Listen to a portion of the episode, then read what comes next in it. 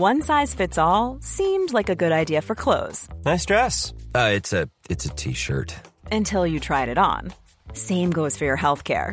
That's why United Healthcare offers a variety of flexible, budget friendly coverage for medical, vision, dental, and more. So, whether you're between jobs, coming off a parent's plan, or even missed open enrollment, you can find the plan that fits you best. Find out more about United Healthcare coverage at uh1.com. That's uh1.com. Hey, I'm Ryan Reynolds. At Mint Mobile, we like to do the opposite of what Big Wireless does. They charge you a lot, we charge you a little. So naturally, when they announced they'd be raising their prices due to inflation, we decided to deflate our prices due to not hating you. That's right. We're cutting the price of Mint Unlimited from $30 a month to just $15 a month. Give it a try at mintmobile.com slash switch. $45 upfront for three months plus taxes and fees. Promo rate for new customers for limited time. Unlimited more than 40 gigabytes per month. Slows. Full terms at mintmobile.com. Millions of people have lost weight with personalized plans from Noom, like Evan, who can't stand salads and still lost 50 pounds. Salads, generally, for most people, are the easy button, right? For me, that wasn't an option. I never really was a salad guy. That's just not who I am. But Noom worked for me. Get your personalized plan today at Noom.com. Real Noom user compensated to provide their story. In four weeks, the typical Noom user can expect to lose one to two pounds per week. Individual results may vary.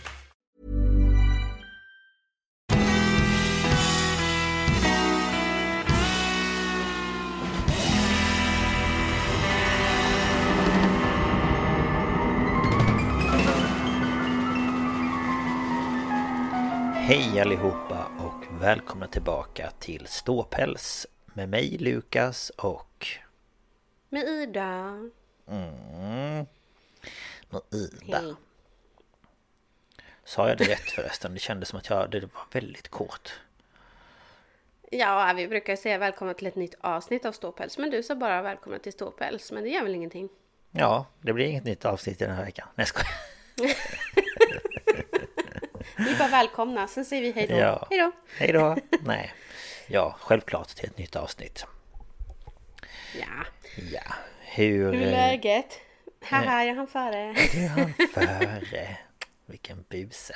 Ehm, Nej men det är väl bra tycker jag. Eller ja, ja, eh, jo, nej, det rullar på. Jag är ledig nu i fem dagar så det är ju aldrig fel. Nej, Det tackar man ju inte nej till. Ehm, nej precis. Så att, eh, ja, nej, det rullar på tycker jag. Själv då? Ja, alltså jag bråkar ju fortfarande med mina bihålor och sådär och jag är väldigt trött men eh, Mm. annars är det okej. Ja, Så jag märker ju inte av det här med... eh, Oj jösses, min mikrofon håller på att välta. Jag ska flytta på min telefon. Ja. Eh, jag märker ju inte av det här med påsklov och sånt så mycket längre. nej såklart. Eh, Nej. jag antar att ni gör det, så ni har väl lite mindre barn och sådär. Ja, vi har haft lite färre barn eh, den här veckan. Och sen så är man ju... Ja, jag tog semester imorgon för att jag ville ha lite fler dagar ledigt. Kände att jag behövde det. Mm. Så... ehm, ja, nej. För det är ju påsk snart. Ja, Påsk. det är väl... Eh, vi spelar ju alltid in dagen innan det här avsnittet kommer ut. Så ni, om ni lyssnar när det kommer ut så är det väl skärtorsdag. Ja, precis. Och idag är det ju dymmelonsdag, Helt rätt. kanske det heter. Det heter det, ja. Sånt är det.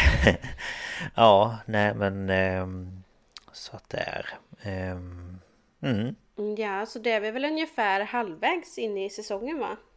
Ja, vi är väl halvvägs. Det brukar väl vara 15 eller om det är 14 avsnitt. Så att ehm, ja, halvvägs.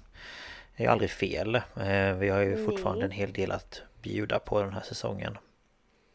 Ja, vi är på avsnitt 8 och sen har vi 9 till 15 kvar. Så jag skulle säga att det här är typ mitt i säsongen. Mm. Ja, precis.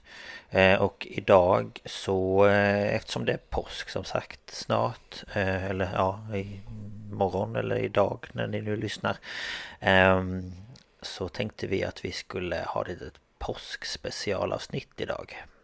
Mm. Ehm, där jag kommer prata lite om påsken inom kristendomen. Eller ja, kristna traditionerna kring påsk. Mm. Och du kommer prata om... Jag kommer ju prata, alltså jag fick ju lära mig nu då att judarna inte har påsk per se. Eh, men eh, jag kommer i alla fall prata om Pesach som Mm. är eh, typ, alltså de är ju ungefär samtidigt så det räknas ju som motsvarigheten. Ja, precis. Så att eh, det är det vi kommer bjuda på idag. Ehm, Ja, så det blir ju inte lika actionfyllt höll jag på att säga som förra årets påskspecial när vi pratade om häxor. Men nej, precis. Men vi kände man kan ju att... inte prata om häxor varje år liksom. Nej. Sen kommer vi väl... Kommer jag väl nudda lite vid det men det blir ju inte eh, bara häxor så att säga. Nej, men det är ju för att de hänger ihop ganska starkt med i alla fall våran nordiska påsk, ja, precis. antar jag. Jo, ja, ja men så är det ju. Nu bara killgissar jag. Du bara, jag tror det. Nej men det är ju så. Eh, och eh, det är därför jag kommer nämna lite om det. Men förra påsken gjorde vi ju ett häx... Eh, ja, specialavsnitt helt enkelt. Eh, Som ni, om ni inte har lyssnat på det så får ni hoppa tillbaka och lyssna på det också. Eh, För det var väldigt spännande tyckte jag i varje fall. Ja, jag tycker ju sådana ämnen är jätteintressanta. Ja. Hemska men intressanta. Ja, det är ju så. Men eh, ja, ska vi eh, hoppa in kanske i, i, i dagens avsnitt? Ja, det tycker jag. Yes.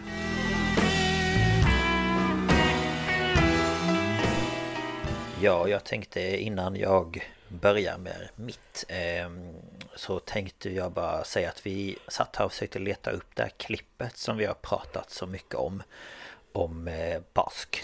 Eh, Men eh, det var väldigt svårt att hitta. Eh, Så jag ska försöka leta lite mer och se om jag kan hitta det Och klippa in det någonstans. Annars så får ni väl leva i ovissheten. Ni får lita på, lita på oss när vi säger barsk. Ja, Bask. Eh, och, och tänka er en, en sån här frikyrklig predikant, lite äldre. Hon kvinna. Och vi säger det, ja, och vi säger det att antingen så bryter han på finska eller isländska. Eh, vi lutar mer åt isländska. Och de har alltså klippt ihop från antagligen en påskpredikan och han står där och så Bausk, Bausk. Han är uppstånden, han är sannerligen uppstånden och kvinnan står bakom och liksom ja, ja, Nickar och ja, mm, ja Bausk. Bask Det blir bara så komiskt i att det liksom är så här jätteseriöst Och hon eh, liksom bara går med på allt han säger eh, Och han eh, pratar Jag vet inte vad han pratar om mer än påsken liksom men ja Nej, men han har väl någon slags predikan av något slag. Men det är någon, det är någon frikyrklig predikant så det är inte en präst utan Nej det är en man i kostym. Ja, det är det Men den är i alla fall jätterolig så jag hoppas att Lukas kan hitta den och klippa in den här. För att mm, Jag hoppas också det Jag ska fråga min fru för jag tror att hon jag, tycker, har jag tycker det är så hum. jobbigt när man bara Åh det är så himla kul, vänta jag ska visa.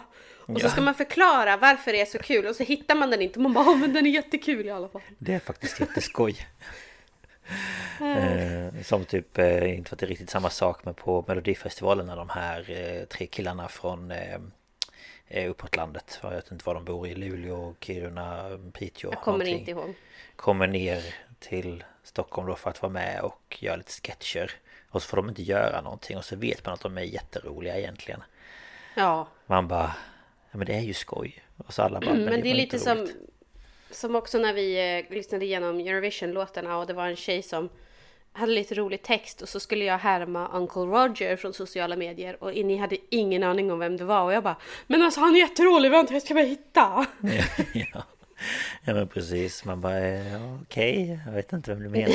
Och så blir det så här tyst och man bara haha, haha, det är jättekul.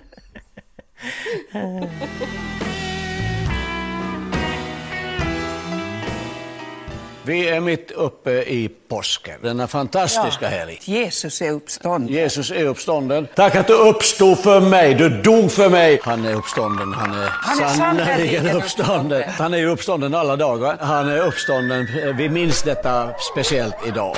Påsk. Ja.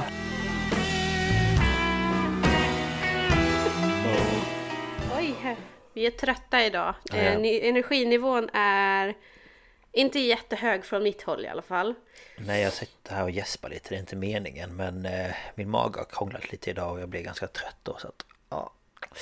Sånt är det, men Ja. nu ska jag köra igång i varje fall. Och jag ska ju prata Ja. om påsken då inom kristendomen. Påsk. Och, bask. och jag har lyssnat på podden eh, Historiepodden Påsken och traditionerna. Jag har varit inne på en sida som heter kultursmakarna.se På nordiskamuseet.se eh, Wikipedia och sen isof.se och det är ju institutionen Institutet för språk och folkminnen. Ja, precis. Tack. Mahud. Nej jag skojar. Yeah, my hood. Eh, Ja, så det är det, de eh, källorna jag har. Och påsken Eh, är den största och mest betydelsefulla högtiden inom kristendomen. Och det religiösa budskapet kring påsken är att eh, påminna om Jesus lidande, död och återuppståndelse. Och det är inte bara inom kristendomen som påsken har en mycket stor betydelse utan även inom judisk tro, vilket du då kommer att prata om om en liten stund. Eh, och eh, här i Sverige så har vi firat påsk sedan kristendomen kom hit någon gång under 1100-talet. Och eh, traditionerna kring påsk har förändrats genom århundradena och idag är det väldigt lite av de här religiösa inslagen kvar. Eh, idag så firar man ju eh, Ja, alltså medelsvenskarna om man nu säger eh, Påsk med familjen oftast och man äter lite ägg och man ger bort och äter påskgodis och pyntar med lite påskris och ja, lite sådär. Eh, Men påsken den består i själva verket av tre olika delar. Och de här delarna det är fastlagen, fastan och sen såklart själva påsken. Och jag tänkte att jag skulle gå igenom de olika eh, dagarna och de olika perioderna av ja, påsken helt enkelt. Och fastlagen, jag tror man säger så, eh, för det stavas så i varje fall. Eh, Det är den period som pågår i tre dagar och som inträffar mellan den eh, 49 till 47 dagen före påsk. Och eh, förr i tiden så innebar den här tiden eh, olika festligheter och lekar och sådär. Och fastlagen avslutades alltid med fettisdagen. Ja, och under den dagen då så skulle man äta mycket fet mat för att man då skulle ha en bra grund inför den kommande fastan. Och i början av 1900-talet hade många skolor fettisdagslov där barnen då kunde vara ute och åka kälke, eh, skidor, skridskor och sådär. Och då har jag skrivit inom parentes som dagens sportlov? Frågetecken. Ja det kanske det är. Nu är- min katt här så ifall det låter någonting så... Ja, Hej gubben. eh, jag tänker det borde väl kunna vara sportlov, Det låter ju som det. tänker jag. Tycker det ligger jag. ju ungefär jag samma tänker, tid. fet, du sa fettisdagen, det är ju semmeldagen nu. Ja, precis. Det är väl runt där? Ja, det är det jag tänker. Så vi säger det i varje fall. Ja. Ehm, Och sen själva fastan Den börjar 46 dagar före påsk Och anledningen till att personer då fastar Är för att eh, Jesus fastade 40 dagar i öknen före palmsöndagen Och det är även så att för alla stora katolska kyrkohögtider så är det en 40 dagars fastetid och under eh, reformationen på 1500-talet när Sverige då gick över till protestantismen eh, så försvann då de här bestämmelserna om fastan. Man behövde alltså inte fasta längre. Nej. Eh, Men trots det så var fastan fortfarande i början av 1900-talet en period av återhållsamhet. Och detta då viss mat och nöjen helt enkelt inte var tillåtna. Och den eh, sista veckan av fastan har då inom den liksom folkliga traditionen fått flera olika namn. Och några exempel på namn är till exempel då Stilla veckan, Dymmelveckan eller Tysta veckan.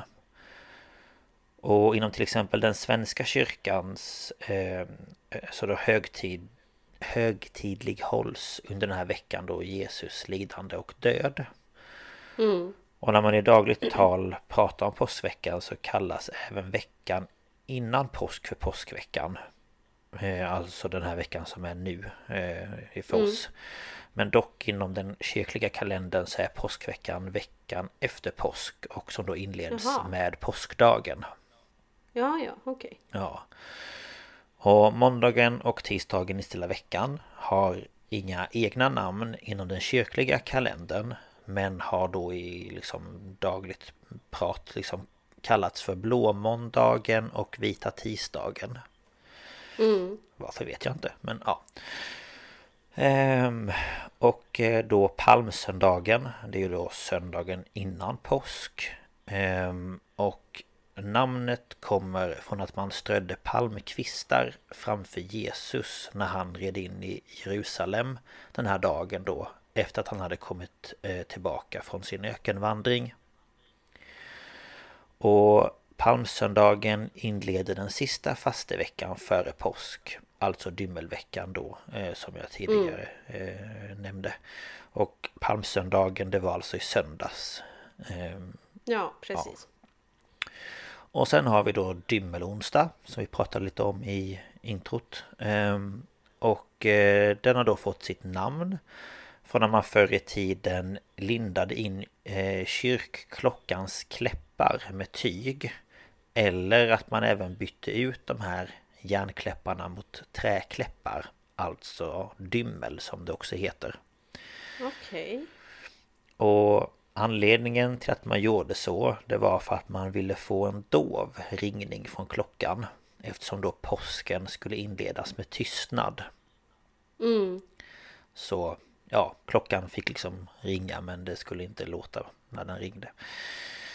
Eh, och eh, tiden mellan dymmelonsdagen och påskafton det var förr i tiden i varje fall en allvarsam period och man skulle inte arbeta under den här tiden. Eh, för det var nämligen så att man ansåg att onsdagen till lördagen var fastans strängaste tid och allt arbete skulle då vila. Mm. Och man trodde också att alla jul som då till exempel eh, julen i kvarnarna, eh, spinnrockshjulen och så vidare skulle stå stilla. Och det här var mm. på grund av att man inom folktron trodde att allt som liksom svängde runt som ett hjul då gör skulle öka Jesus lidande. Okej. Okay. Fråga mig inte varför men det, det Nej, jag har ingen aning. Nej, jag tänker att det har ju egentligen, alltså om man tänker att han korsfäster så har det väl ingenting med jul att göra. Tänker jag, men jag vet inte. Ja. Nej. Ehm, och eh, sen är vi då inne på skärtorsdagen. Ehm, alltså idag när ni lyssnar på det här avsnittet. Och eh, det var då den dag då Jesus höll den första nattvarden, även då påskmåltiden som man kan säga. Mm. Och det var den natten som eh, han förråddes av Judas och enligt då folktron så släpptes alla onda makter fria i samma stund som Jesus blev dömd. Mm. Och på grund av det så ansåg man att skärtorsdagsnatten var häxornas och trollpackornas natt.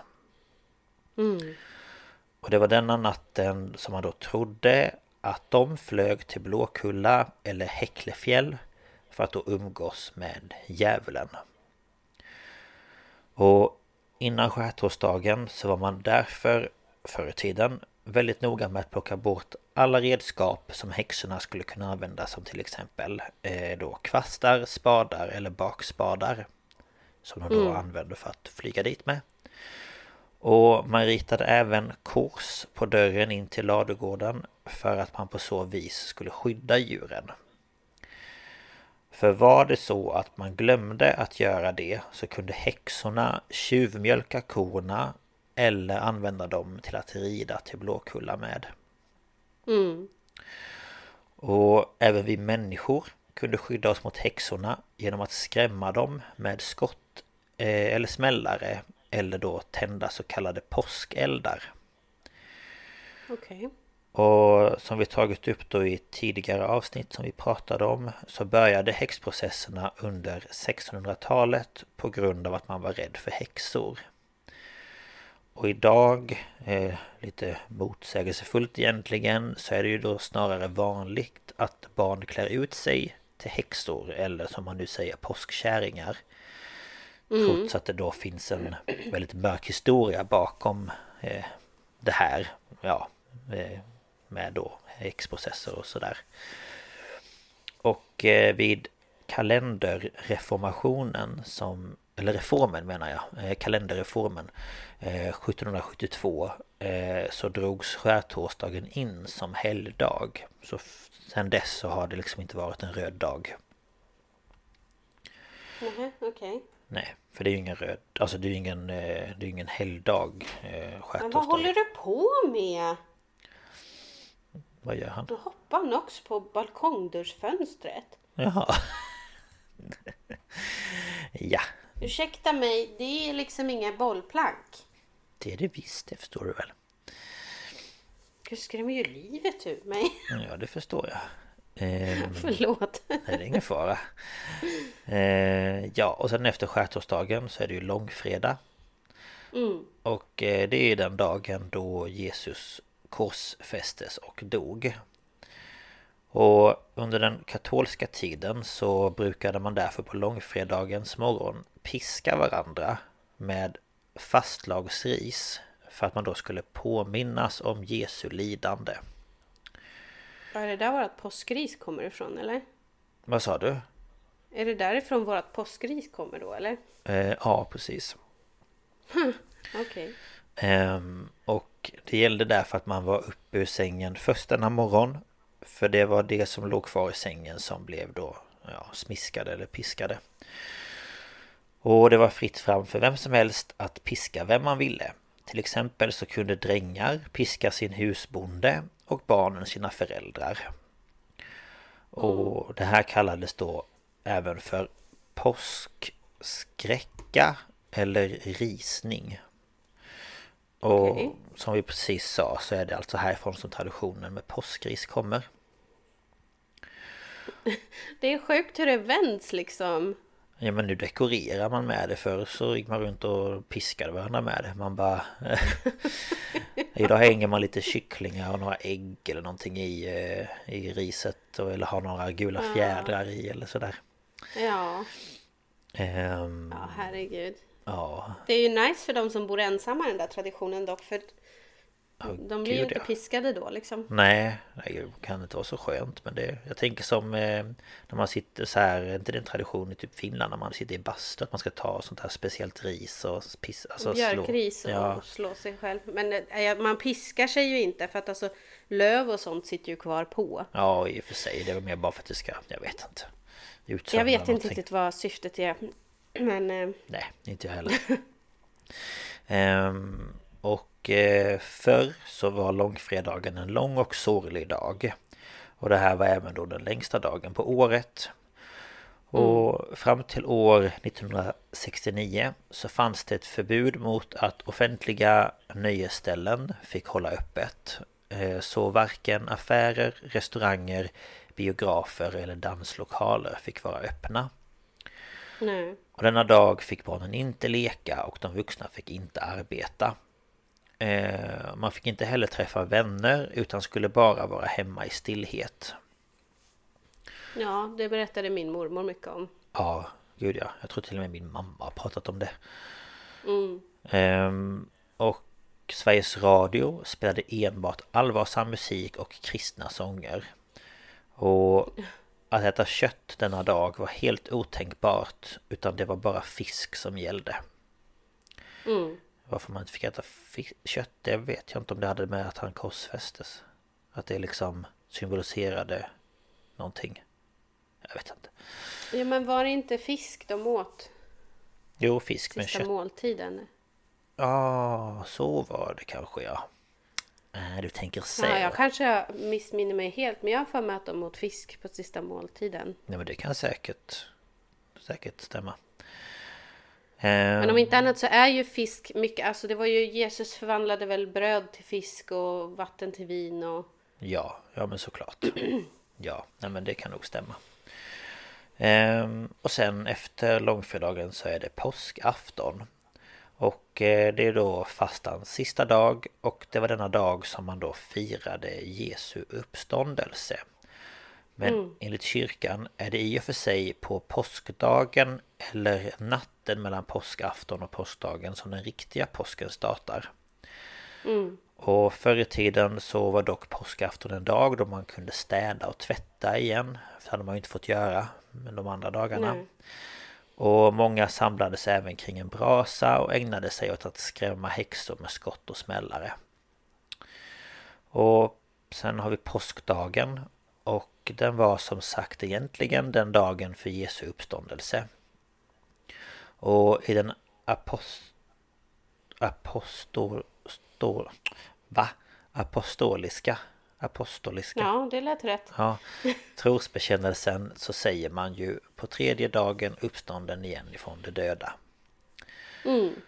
Och förr i tiden firade man att den allvarliga tiden var över. Och man började även att ringa i kyrkklockorna igen och under gudstjänsten spelade man på orgeln. Mm. Och sen har vi annandag påsk. Eh, och nu var alla förbud och den här stillheten då som varit definitivt över. Och eh, de stilla och lugna dagarna var även eh, över då och drängar och pigor runt omkring i Sverige samlades till någonting som heter påskastua. Och det var alltså en dag då pigorna fick uppvakta drängarna istället för tvärtom. Mm. Så det här var liksom de ja, perioder och de dagarna som är inom påsken. Och nu tänkte jag bara prata lite mer om olika traditioner. Mm. Och som jag eh, pratade om, eh, nämnde, det är ju att påsken är starkt förknippad med då ris. Så kallat fastlagsris eller påskris. Och i vår tid så köper vi ju ris som prydnad. Eh, medan det då i bondesamhället hade en starkare symbolisk innebörd av lidande då men också lekfullhet. Mm. Och som jag sa så låtsas piskade man ju varandra. Ehm, men idag så är ju påskriset mer betraktat som ett rent dekorationsris som då blev vanligare under 1800-talet. Och att påskliljor förknippas med påsken, liksom då den gula färgen, Eh, kom liksom, ja, inte för sådär jättelänge sedan i påskfirandet. Mm. Och på en del håll i Sverige så skriver eh, man och ritar man ännu påskbrev med då skämtsamma och retfulla verser och teckningar. Mm. Och... Oj, nu slår jag till den här jäkla mikrofonen. eh, och en av de mest utmärkande är då symboliska matvarorna under påsken är ju ägg. Ja. Och ägg då som mat är en eh, vida spridd kristen symbol. Vilket säkert då eh, till del förklarar äggens betydelse under påsken. Men påsken infaller också under en tid på året när honorna börjar värpa och tillgången på ägg var liksom ja, god i jämförelse med resterande delen av året. Mm. Och att måla äggen eh, här i Sverige började man med under 1700-talet. Mm -hmm. Så att det är för länge sedan. Ehm, Jag trodde du skulle säga 50-talet eller någonting. Nej, 1700-talet. Åh oh, jösses, ja. Eh, ja, och förutom då ägg så är en annan typisk matvara fisk och särskilt då lax i vår tid, alltså nu för tiden. Ja. Och eh, en eh, annan då eh, figur som eh, kom för inte så länge sedan heller egentligen Det är påskharen mm.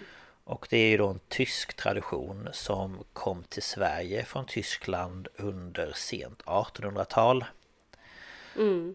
Och enligt den tyska traditionen så var det påskharen som kom med äggen Och sannolikt har påskharens roll då i påskfirandet förstärkts genom anglosa anglosaxisk påverkan. Alltså ja, en viss kristen inriktning under mm. vår tid.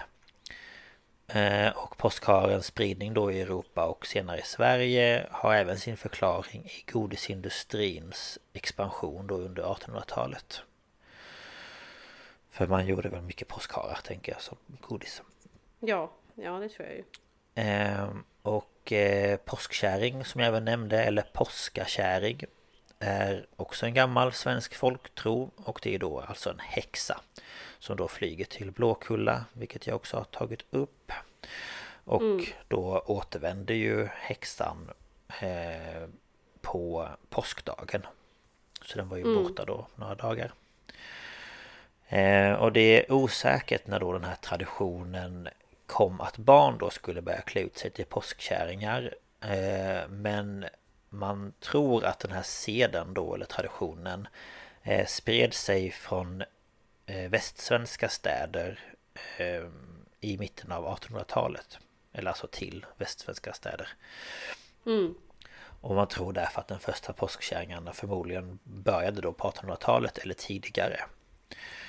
Mm. Och i vissa delar av Sverige så går barnen runt bland bostadshusen i kvarteret och ringer på och önskar glad påsk och överlämnar små tecknade påskkort eller påskbrev som de då själva ritat. Och som tack så bjuds de då på vanligen godis eller småpengar eller en annan liten gåva. Man fick alltid clementiner av någon. Ja, jag vet. Men det får man ju alltid även på typ julen. Man... har, du, har du tänkt också egentligen när man fick pengar? Vad snuskigt att det las med godiset. Ja, jag vet. Och så skulle man äta godiset och så är det någon som har pelat på de där pengarna i all evighet. ja. Ja, fy. Men det ehm. tänkte man inte på. Nej, såklart man inte gjorde. Det var ju jättegott. För pengar. ja, med pengar. Uh, ja. Vadå, skulle man inte äta dem? Vad skulle man inte? Är det därför? Det jag alltid. Är det därför jag har lite ont i magen? fortfarande. Ja, sitter fortfarande kvar där på tvären. um, ja, och i andra delar av Sverige som till exempel i Dalsland så kastar man påskbrev. Eh, och påskkärringarna smyger fram till vänner, grannar och släktingars hus och öppnar dörren och sen skriker glad påsk och kastar in ett påskbrev som innehåller godis och kanske en påskkaka. Sedan gäller det att snabbt springa iväg så att man inte blir fångad. Och den som mm. är hemma ska då jaga påskkärringen. Och i Västsverige är, på, är påskafton den vanligaste dagen att kasta påskbrev eller gå påskkärring medan det i övriga landet snarare är skärtorsdagen. Mm. Eh, och förr då så eh, hörde då ägg och kött till de här höjdpunkterna på påskbordet eftersom man då inte hade fått äta det under eh, den här fastan. Ja. Um, och ägg är ju också dessutom en, en gammal symbol för liv och genom det då hårda skalet en symbol för graven så bryter Kristi nya liv fram enligt kristendomen. Mm. Och under senare år har fiskrätter som sill, böckling, Janssons frestelse och lax blivit eh, ja, mer, mer av en tradition under påsk. Och under 1900-talet så var lammkött vanligare. Eh, och traditionen är då kopplad till påskalammet som Jesus och lärjungarna var samlade för att äta på skärtorsdagens kväll. Mm. Och ehm, eh, påskmat varierar också mellan olika re regioner och landskap här i Sverige men innehåller ofta ägg, lamm och laxrätter. Ehm, till skillnad från julmaten så är påskmaten lättare så att säga. Ehm, men kan då kompletteras med andra godsaker. Ja, så det säljs ju fortfarande mycket man som är så här helgskinka även till påsk nu. Ja, det gör ju det. Så att jag tycker att idag skulle man säga att det är ungefär lika samma i princip typ. Ja, kanske att det är mer fokus på, på det här med ägg och, och sånt där på ja. påsk. Ja. Men annars är de ju otroligt lika. Ja, gud ja. Men lamm har Tycker vi faktiskt aldrig haft. Nej, inte vi heller. Så det vet jag inte om det är för rikemansfolk. Det skojar. Ja, men det är nog bara rent traditionsmässigt i varje familj tror jag. Ja, såklart. Så är det väl. Men nej, vi har inte haft lamm.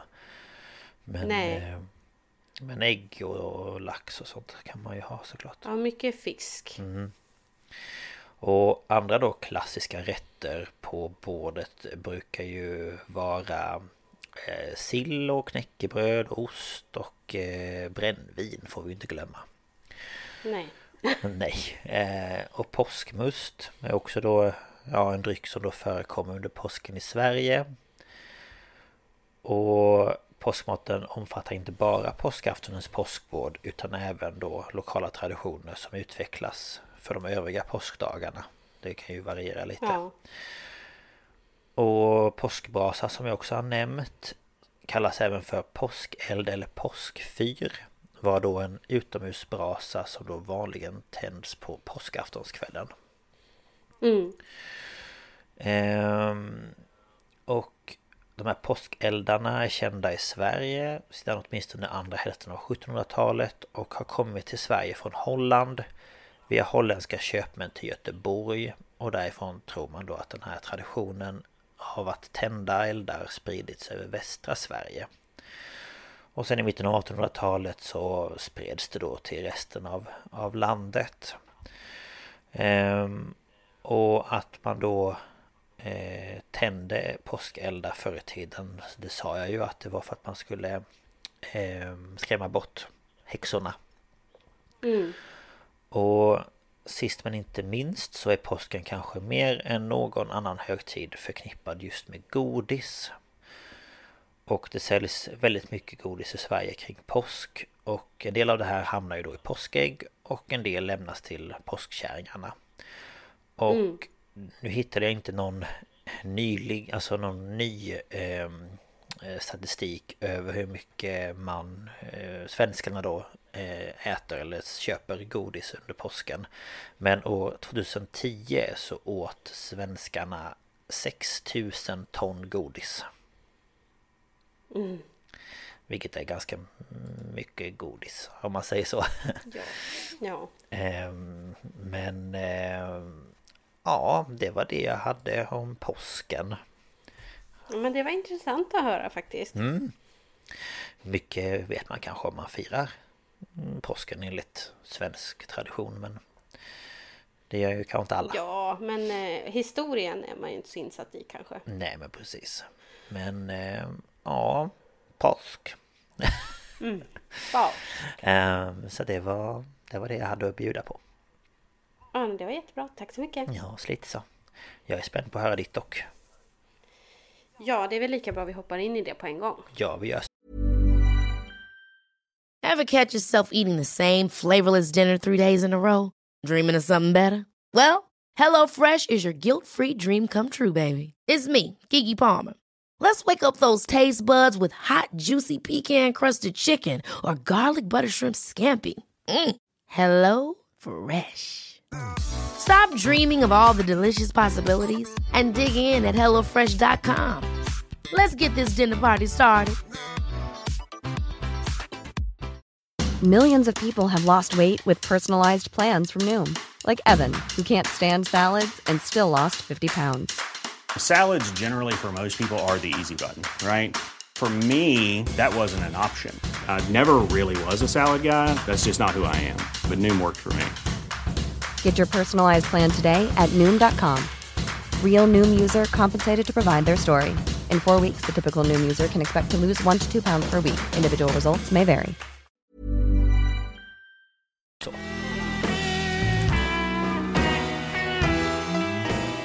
Ja, nu ska vi hoppa vidare till eh, Pesach, eller Pesach, hur man nu vill säga. Jag pratar inte hebreiska, så jag ber om ursäkt på förhand. Gör du inte det? Mycket dåligt. Eh, jag tar mina källor på en gång. Eh, jag har läst på Wikipedia, isof.se, Nordiska museet.se, SO-rummet.se, Eh, Judiska föreningen Stockholm.se, mygewishlearning.com, jewishvoice.com, britannica.com. Och sen var jag på Youtube och kollade på en kanal som heter Inside Edition och deras video What is Passover?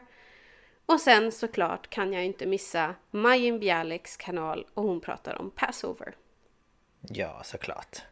Majin Bialik, för er som kanske inte lyssnade på Hanukka avsnittet är ju Amy Farrah Fowler i The Big Bang Theory.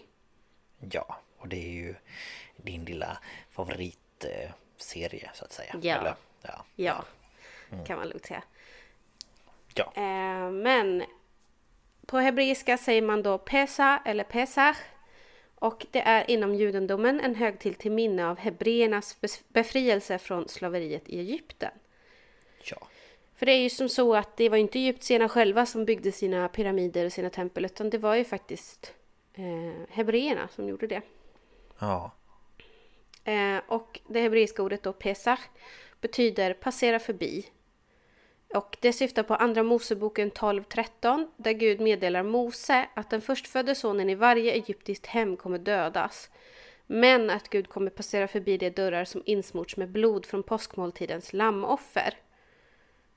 Mm, Okej. Ehm, för att eh, det sägs ju då i, i, eh, i historien att eh, Gud försökte befria sitt folk eh, från egyptierna.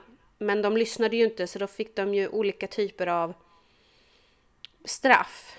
Alltså det är de här klassiska, jag tror det var tio olika straff. Det var ju det här med torka och svält och gräshoppor och Ja, just ja. ja. och den sista är då att alla förstfödda, den förstfödde sonen i varje familj skulle dö. Och för att Ja. inte då råka ut för det så tog då hebreerna eh, blod och smetade på sin dörr och då gick liksom Guds vrede Mm. förbi. Därför heter det då Passover. Okej, jag förstår.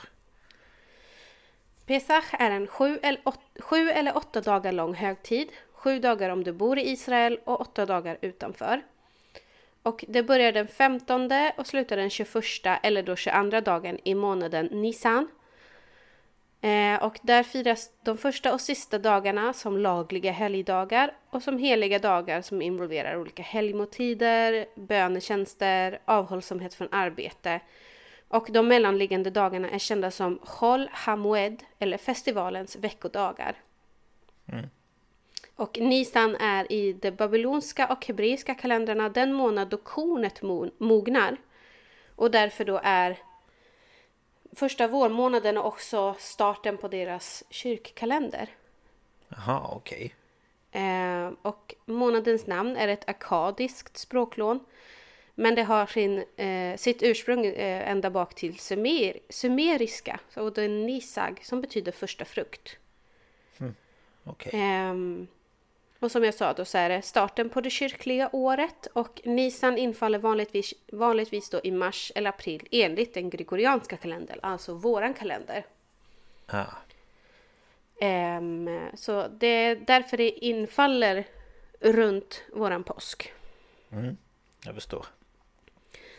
Nu kommer vi till en, en del av eh, Pesach som är stor i, inom judiska familjer och så. Och eh, det är surdeg kan man kalla det. Det heter chametz, tror jag man säger. Och det betyder jäsning. Och det är alltså fem typer av spannmål som kombineras med vatten och får stå i mer än 18 minuter. Och jag kommer till varför de här 18 minuterna är viktiga. De här spannmålen är vete, havre, råg, korn och dinkel. Och konsumtion, förvaring och ägande av chametz är förbjudet under Pesach. Och jäst och jäsning är i sig inte förbjudet för till exempel vin som inte bara är tillåtet, det är nödvändigt. Ehm, det, det jäser ju. Men det, det som skiljer är att eh, chametz inkluderar inte bakpulver, bikarbonat eller liknande produkter. För egentligen så, så är ju det en slags jäsningsprodukt. Ja. Eh, men det är ju inte... Det är ju en, en kemisk reaktion som gör att det jäser och inte biologiskt som, som jäst. Nej, precis. Således så anser, då, anser man då att bagels, våfflor och pannkakor gjorda med bakpulver eh, och matzomjöl, de är tillåtna. Medan bagels och pannkakor gjorda på, på vanliga ingredienser eh, inte är okej. Nej, okej. Mm. Eh, och Tora, som då är deras bok eller skrift. Eh, buden angående chamets är att ta bort all chamets från sitt hem, inklusive saker gjorda med chamets, före den första dagen av Pesach. Och då kan man antingen äta upp det eller kasta ut det. Och då historiskt så brände man det. Eller så kan man ge eller sälja det till icke-judar. Jaha. Man ska också avstå från att äta hamets eller blandningar som innehåller hamets. Och det är inte tillåtet att äga hamets i sin domän, det vill säga i hemmet, kontoren eller bilen eller så. Nej. Eh, och eh, uppmärksamma judar tillbringar veckorna före påsk i liksom Majin förklarade det som att det är deras version av spring cleaning. Ah. Man går då runt i hemmet och plockar bort varje liten smula av chamets. Och judisk lag kräver att man tar bort eh, liksom allt ifrån eh, olivstorlek till större. Liksom. Jaha, okej. Ehm, och det liksom, ja, det tillbringar man sig med. Och man, man gör rent liksom varenda liten hörna på diskbänken och allt sånt för att ta bort spår mjöl och jäst. Och eh, eventuella behållare eller redskap som rörts eh, chamets försv- eh, förvaras och används inte under påsken. Nähä. Men är det inte inom, eh, jag vet det, judendomen eh, heter det va? Eh, Ja. Det här med att man har olika kök för olika, det är ju det här med Mat. kosher. ja men är inte det, Det här är inte riktigt samma. Det har ju med mejeri och så att göra. jo men jag menar är det inte judendomen som gör det? Jo, jo. ja, Jo, ja. Om du är, vissa inriktningar av judendomen har ju det här med kosher. Ja, det var bara det jag tänkte om det Ja, var jo. samma eh, religion. Eh, Jo, men yes. det är, det är mycket inom judendomen. Det är liksom viktigt det här med renlighet när det gäller mat och så. Ja, ja precis. Ehm, och vissa hotell, resorter och till och med kryssningsfartyg över hela Amerika, Europa och Israel genomgår också en grundlig husstädning för att göra sina lokaler kosher för Pesach. Alltså kosher är ju liksom, det betyder ju typ rent. Ja, Så på natten den 14 Nisan, eh, dagen före Pesach eh, och mm, deras måltid då heter Seder eller något sånt. Alltså det stavas Seder men jag kommer inte ihåg riktigt Söder eller någonting hur de uttalar det. okej. Mm. Då går de igenom sitt hem igen och det här kallas för Bedikat Shamets. Och då letar man då efter eventuellt kvarvarande Shamets och förstör det. Ehm, och innan sökandet påbörjas finns det en speciell välsignelse. Och om flera personer eller familjemedlemmar hjälper till så är det bara en person som eh, citerar den här välsignelsen och det är ofta familjens överhuvud då. Och då säger de Välsignad, välsignad är du Hashem, vår Gud, universums kung, som har helgat oss med dina bud och befallt oss att ta bort Hamets. Och eftersom man tänker att eh, huset är noggrant städat före påsk så finns det en oroelse för att den här välsignelsen skulle vara förgäves. Ja. Så man har som eh, liten tradition att tio bitar eh, bröd göms i hela huset för att säkerställa att man hittar lite chametz. Och det här blir en liten, liten lek liksom. Ja, ja, okej. Efter avslutningen av sökningen så slår man säkert in grejerna i en påse eller liknande och sen bränner man det nästa morgon.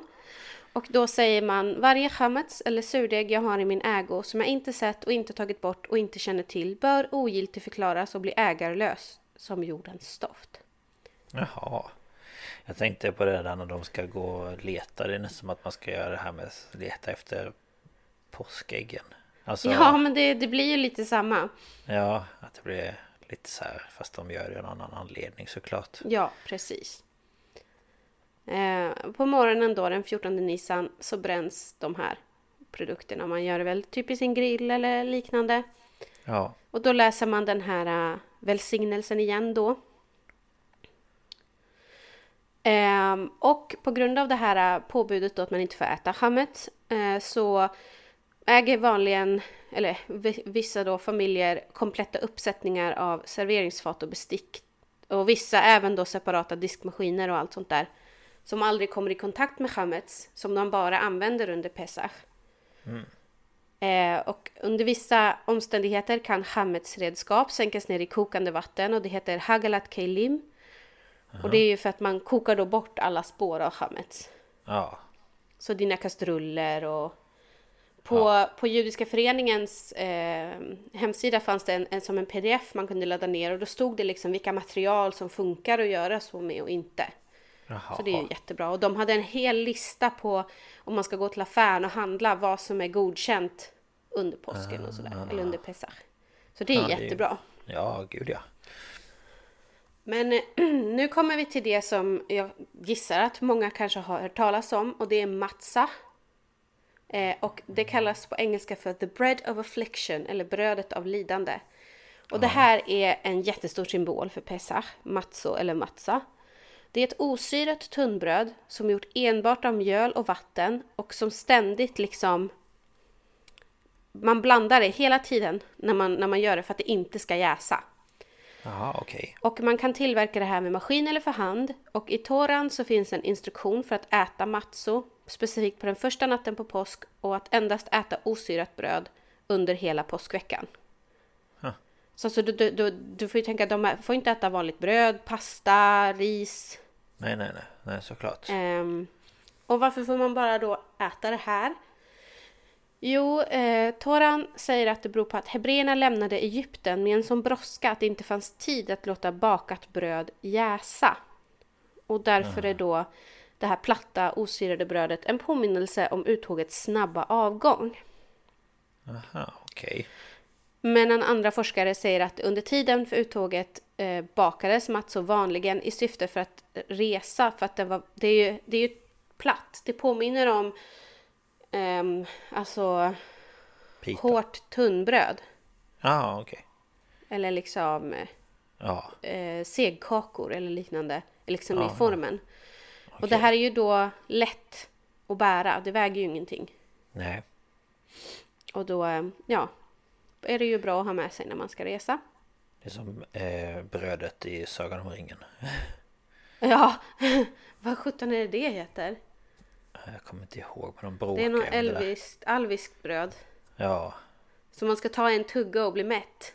Ja, det hade varit nice om det fanns på riktigt. Och så hade Mary och Pippin bara, hur många har du ätit? Åtta. Ja. What about second breakfast? ja. Ja. Eh, Jag tror dock att det är nog lite godare än det här. Ja, det är det nog. Eh, matza har också kallats för lechem uni och det betyder fattigdomens bröd. Och det är då också en, en påminnelse för judar om hur det är att vara en fattig slav och för att man då ska vara ödmjuk, uppskatta frihet och undvika det uppblåsta egot som symboliserat av lyxigare syrat bröd. Ah, Ehm, Shmura matzo, eller bevakad matzo, är ehm, vad ska man säga, brödet av eh, preferens. Det är brödet man, eh, man väljer i ortodoxa, ortodoxa judiska samhällen då till påskens seder, eller hur man nu var det man sa. ja. Det här är gjort av vete som skyddas från förorening av chamets från tidpunkten för sommarskörden skörden till dess bakning till matsos 5 till 10 månader senare. Så det här är liksom, de samlar ihop det här eh, vetet och gömmer undan det så att det inte ska komma i kontakt med någonting annat på 5 till 10 månader. Och därav det här bevakad matzo. Alltså den har ju Ja, man har ja. ju sett till att den inte ska komma i kontakt. Och det är ju ortodoxa judar som gör det då. Okej. Och under veckorna före påsk så förbereder Matsos för hel- helgdagskonsumtion. Och i många ortodoxis, ortodoxa, varför har jag så svårt att säga ortodoxa? Jag vet inte. Ingen aning. I många ortodoxa judiska samhällen så samlas män traditionellt i grupper som heter chaburas eller chaburas. För att baka då handgjord matzo som till, man då ska ha till den här middagen. Och det här rullas för hand vilket resulterar i en stor och rund matzo. Och de här chaburerna och arbetar också tillsammans i maskintillverkare, fabriker och producerar en typisk kvadratisk matzo som säljs i butik. Så ofta när man gör det för hand så blir de runda och när man köper i butik är de rektangulära. Eller kvadra- Ah, okej. kvadratiska. Ja. Eh, och bakningen av matza är väldigt arbetskrävande. För från att du har blandat mjöl och vatten måste det gå mindre än 18 minuter tills det är klart i ugnen. Jaha. Eh, och det är ju för att det inte ska börja jäsa. Ja, just ja. Såklart. Eh, så det är ju bara ett litet antal mattor som kan bakas för hand på en gång. Och Ja. det är alltid någon som får stå och röra på degen så att den inte jäser. Eh, och sen så kör man med ett speciellt skärverktyg och det är ju sån här... äh, nu tappade jag det. Vad heter det när man pickar brödet? Eh, när man pickar brödet. Nagg, naggare, man naggar det. Ja, man naggar det, ja. Precis.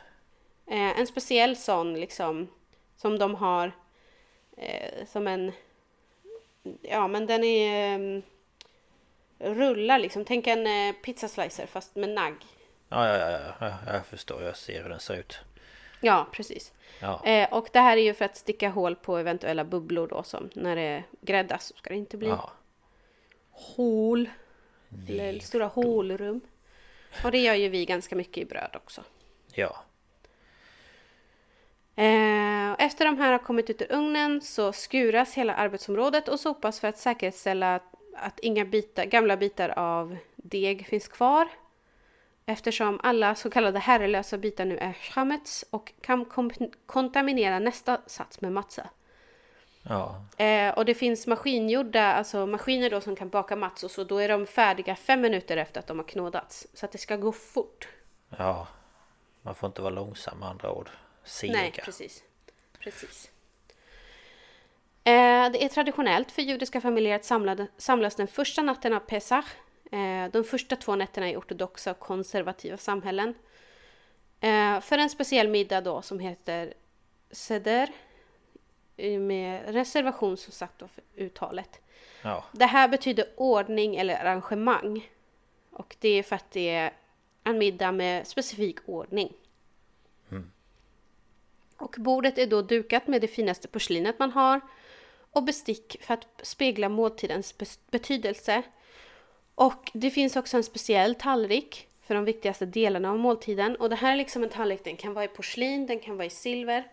Men den är liksom, vissa har ordet för seder eh, i mitten, vissa har det högst upp. Och sen är det som en liten skål i, i den här ehm, själva tallriken liksom så är det som skålar Jaha. inbyggda eller hur jag ska säga.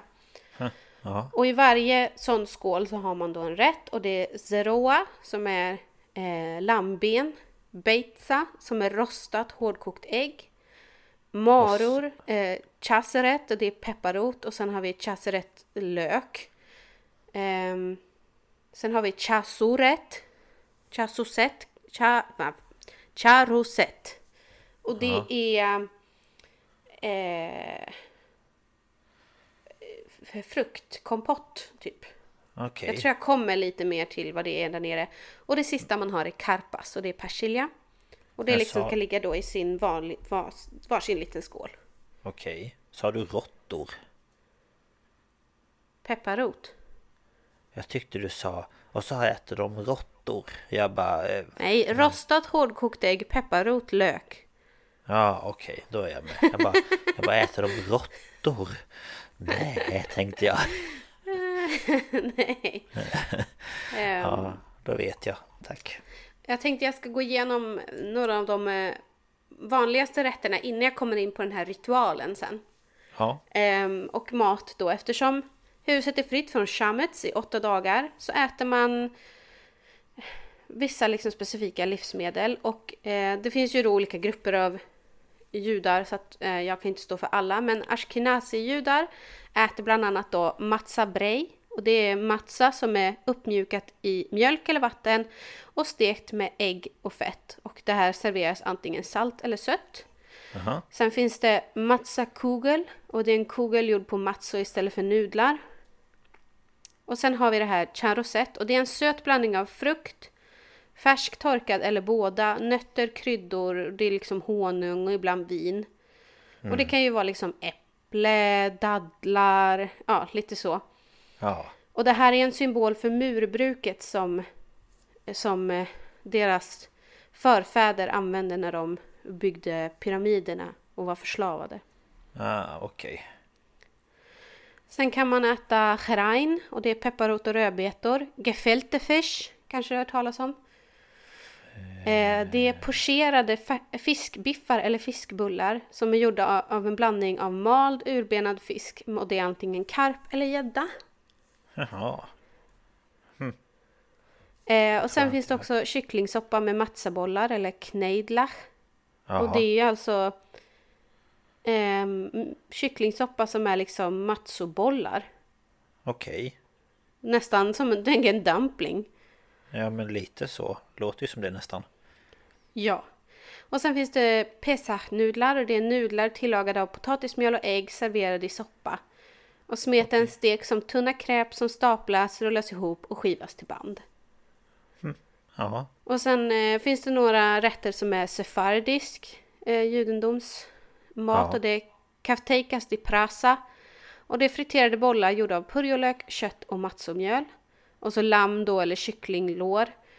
Eh, och det är en symbol för Guds starka hand och korban pesach. Och sen äter de mina eller pastel di pesach och det är en köttpaj gjord på matzos. Och så vårens gröna grönsaker som är kronärtskocka, favabönor och ärtor. Mm. Så att eh, de kan ju ha en riktig festmåltid. Sen finns det ju säkert, alltså jag vet ju de äter ju sån här uh, brisket som är någon slags bringa. Som ja. man kokar väldigt länge och liksom så också. Ja, okej. Okay. Hm. Um, men i alla fall, nu kommer jag då till den här um, steg för steg grejen då som man ska göra. Ja. För under den här måltiden så återberättas berättelsen om uttåget från Egypten med hjälp av en speciell text som heter Haggadah. Och eh, totalt fyra koppar vin ska konsumeras under den här eh, recitationen av Haggadan. Eh, och det är 15 delar. Och ett då är Kadesh. Och det är framträdande av Kiddush, välsignelsen och drickandet av den första koppen vin. Man kan också dricka eh, sån här grape juice om man inte dricker vin. Om det är till exempel barn eller gravid eller så. Ja, ja, ja. Eh, och som sagt då, det här gäller ju både män och kvinnor och eh, även den fattigaste mannen i Israel har en skyldighet att dricka. Och varje kopp är liksom kopplad till en annan del av seden. Den första då till kiddush. Eh, och jag tror jag kommer till de andra. Mm. Eh, sen har vi nummer två, det är urshats och det är tvättandet av händerna och då ska man inte ha någon slags välsignelse utan det ska väl göras i tystnad då antar jag. Okej. Okay. Och sen kommer karpas och då doppar man karpas i saltvatten och karpas är ju ehm,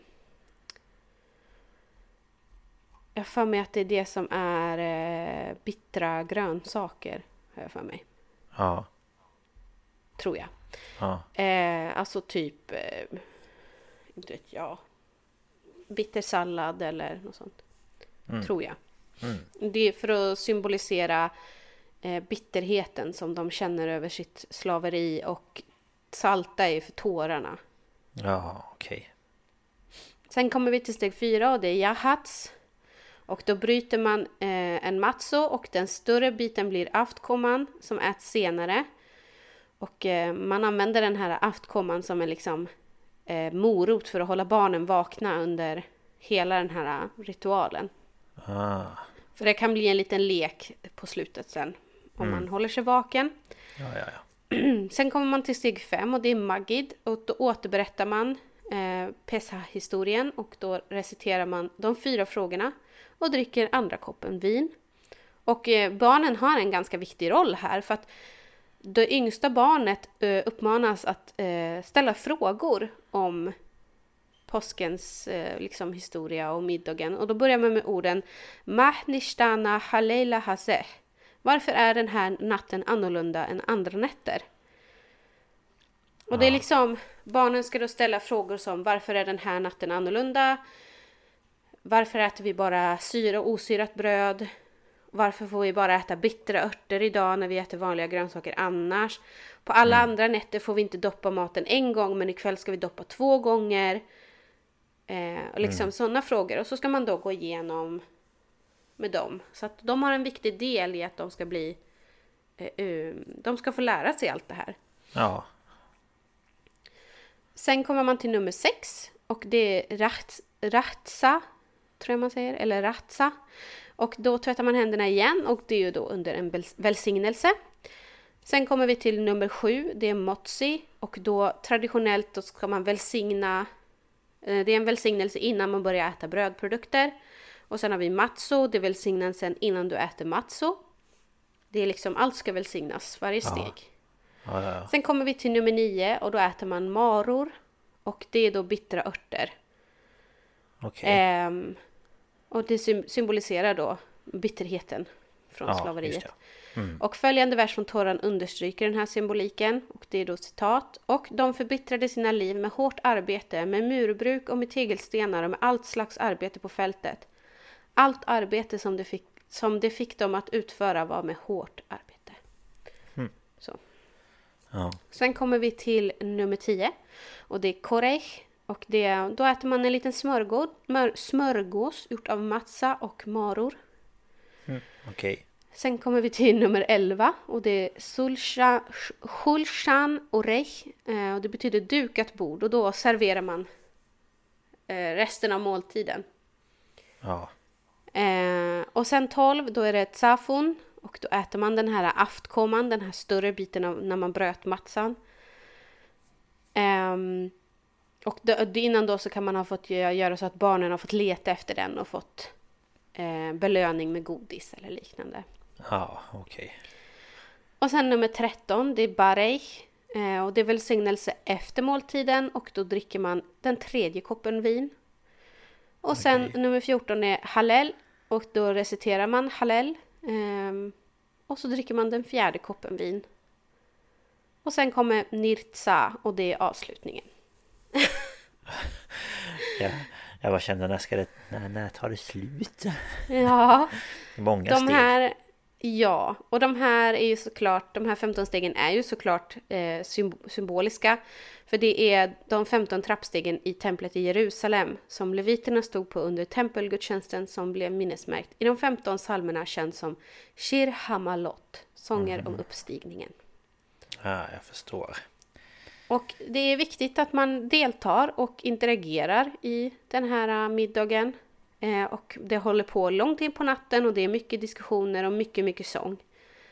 Och man mm. avslutar hela firandet med lovsånger, trossånger som är tryckta då i Haggadan inklusive Hadgadja, en liten unge betyder det. Mm, Okej.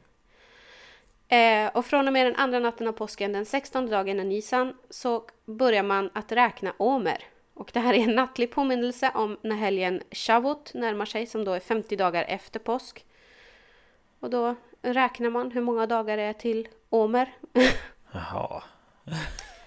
eh, okay. En förklaring till det här är att den visar sambandet mellan påsken då och Shavuot eller Pesach och Shavuot. Eh, och det är den fysiska frihet som hebreerna uppnådde vid uttåget ur Egypten. Eh, mm. Och det liksom kulminerade ju med den friheten när de fick Toran vid berget Sinai. Ja. Så, du vet, de vandrade ju 40 dagar i öknen. Ja, just det. Um, och som jag sa så varar ju påsken i sju dagar i Israel med de första och sista dagarna som stora högtider. Och i ortodoxa och konservat konservativa samhällen utförs inget arbete på dessa dagar. Uh, och de flesta reglerna är samma som rör sabbatshelgen. Och uh, utanför i alltså utanför Israel, i ortodoxa och konservativa samhällen så är det åtta dagar där de två första och de två sista är stora helgdagar. Och under de mellanliggande dagarna kan nödvändigt arbete utföras. Men eh, helst ska man ju ta det lugnt. Ja. Eh, reformjudendomen firar påsken i sju dagar där de första och sista är stora helgdagar som i Israel.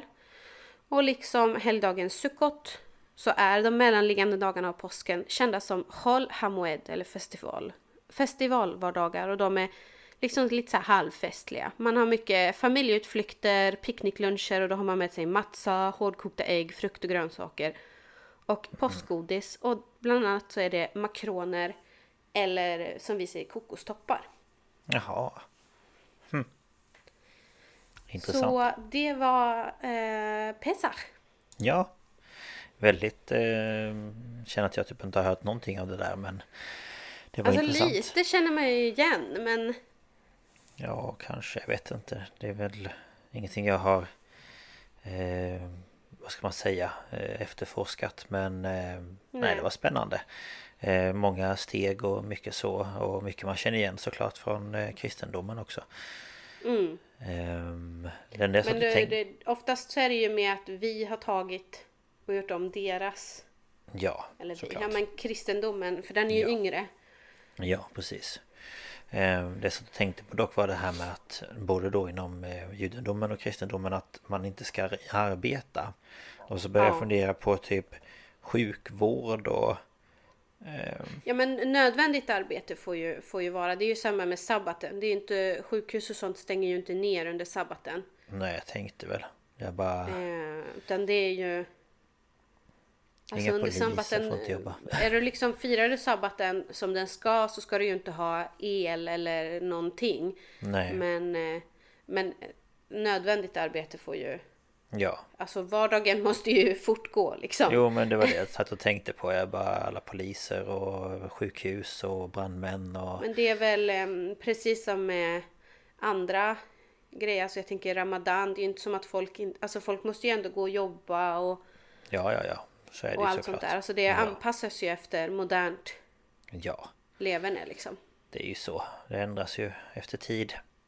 Mm. Men ja, nej, det var spännande. Det tackar jag för. Ja, det är så lite så jag tycker också sånt här är jätteintressant. Det är judendomen som är en sån gammal religion också. Ja, jo den är ju Det det. tänker man inte på. Den är jätte, jättegammal. Ja. Eh, Så de har mycket traditioner. Mycket, jag tycker mycket är invecklat. Men det kanske Mm. är för att man inte är i det liksom. Ja, men det tror jag. För dem är det ju så självklart. Jo, men det är ju som en tradition som vilken som helst inom liksom Mm. vår, våra traditioner som vi firar, du och jag. Mm. Och, ja. Men alltså vi, vi har ju aldrig, alltså kristendomen det här med att den här maträtten, det här får du absolut inte här och du får inte röra det här. Du får inte använda en stekspade som du har använt till Nej, hammets. nej, nej. Alltså, Nej, nej, så är det ju inte. Så det är att, eh, liksom eh, det här med att de, det är jättebra det här traditionella att de ska storstäda hela hemmet. Det är ju, Ja, den traditionen kunde man ju ha. ja verkligen. Då hade det kanske blivit gjort. ja, precis. eh, ja, ja, nej men eh, det var allt för idag helt enkelt. Ja, det blev ett lite mer lagomt avsnitt. Ja, det blev det. Och hoppas, eh, fast det inte har varit något, vad ska man säga, något läskigt eller något så, så hoppas jag ändå att ni har tyckt att det har varit intressant. Mm. Men var kan man nå oss någonstans då? Ja, om man skulle vilja skicka in ett mejl och rätta mig på alla fel jag har haft så kan man mejla oss på stapalspodcast gmail.com eller gå in på Instagram och söka på stapalspodcast och så kan man trycka på följ. Så kan man kommentera på vårt inlägg eller skicka ett meddelande till oss. Eh, vi tar ju emot, alltså om det är någonting som jag till exempel har berättat om som jag kanske har missförstått så tar jag jättegärna emot en rättelse så att jag kan säga det i podden. Eh, För som Ja. sagt, är man inte insatt i det, lever med det, så är det ju lätt att miss, missförstå och sånt där. Såklart. Men Eh, eh, det är bara att komma sen- med. Ja. Alltså, vi tar inte ill. Så länge ni är trevliga så tar vi absolut inte illa vid oss. Så länge ni är trevliga. Du kan i alla fall konversera artigt. ja, jag tänkte också på det. Finns som lyssnar på, Eh. vad, eh, vad blir det för mål? Vad blir det för mord? Ni, ni vet. Ja. Eh, sen om ni orkar så skulle vi bli jätte, jätteglada om ni ville ge oss några stjärnor i den eh, poddappen ni lyssnar på. Ge oss ja. betyg. hade Betygsätt varit gärna eh, podden. roligt. Ja men verkligen. Eh. Det är ju det där lite med sådana här ett och nollor och grejer. Och ju mer som Ja, gillar och ju mer som betygsätter desto mer sprids podden. Ja, och om ni vill vara så vänliga och kanske sprida podden till någon ni tycker kanske skulle um, få lite nöje av att lyssna på oss så är det också jättesnällt. Ja, precis. Men eh, ja, tack för idag och den här veckan. Ja. Så... Jag tänkte bara, vill du, vill du hålla på dagen, veckans, nästa veckas ämne eller? Ja men just ja, nej det spelar ingen roll. Eh, vi kan avslöja också om ni, om, om ni vill tänkte jag säga. Ja, eh, vi går ju tillbaka till våra rötter i nästa veckas avsnitt och talar om seriemördare. Precis. Det var ju det Spännande. vi inledde hela podden med. Ja, det gjorde vi för länge sedan. Eh, så att det ska bli spännande. Ja. Men tills dess så får ni ha det så bra. Ja, glad påsk och ja, glad trevlig påsk. Pesach. Ja. Ha det bra. ha det bra. Hej då! Hej då!